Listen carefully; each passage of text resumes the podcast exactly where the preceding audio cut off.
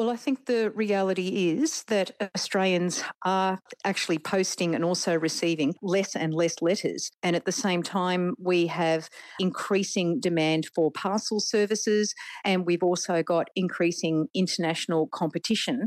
Those types of competitors don't have the obligations that uh, Australia Post does have to the community when it comes to other services like letters. So, is the letter dead or dying and not worth the cost of delivering given changing consumer demands and attitudes who've gone increasingly digital? Well, letters are certainly still being sent, but the reality is that 97% of them are actually being sent by business and government. But Australia Post um, has that obligation, and as long as people want to send letters, those letters will be delivered. I see in the discussion paper that even the price of a stamp gets a bit of a mention. Would you like to be the Minister for Communications who bumps up the price of a postage stamp? Well, let's be clear. The uh, approval for postage stamp increases is one that's done through um, a regulatory process. But also, um, I note that as we have people uh, a decrease in the number of people actually uh, purchasing stamps, Australia Post makes a submission to the regulator um, on that basis as well. Does this discussion paper open up the option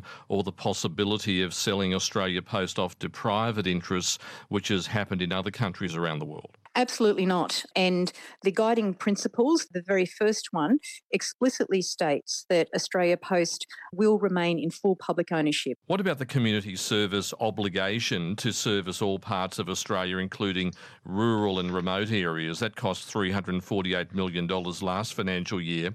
So is that obligation to the community going to be axed? No, Australians do expect that they are going to be able to receive their parcels and their letters within a certain certain time frame. But of course, parcels are not part of these performance standards. So that's precisely what we want to examine through this consultation process. There are currently 4,300 post offices around the country. How many of them do you think might be closed? Well, we're not making any decisions as a result of this discussion paper process, but we do know how important those post offices are in regional Australia. But we want to understand how we can make them more viable. Is that the same with the 15 15,000 red post boxes that Australia Post has around the country, would they be scaled back? Well, again, no decisions are being made here, but I would point out we see these post boxes, but um, many of your listeners might uh, or might not remember the last time they actually used one of those street posting boxes as well. And again, that wouldn't be surprising. Australia Post has more than 60,000 workers, but quite a few of them would be from the old Australia Post that you're wanting to modernise.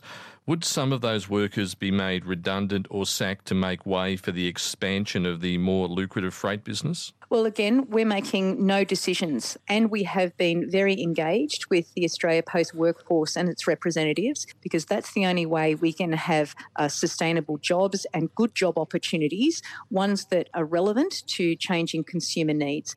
Communications Minister Michelle Rowland speaking there with Peter Ryan.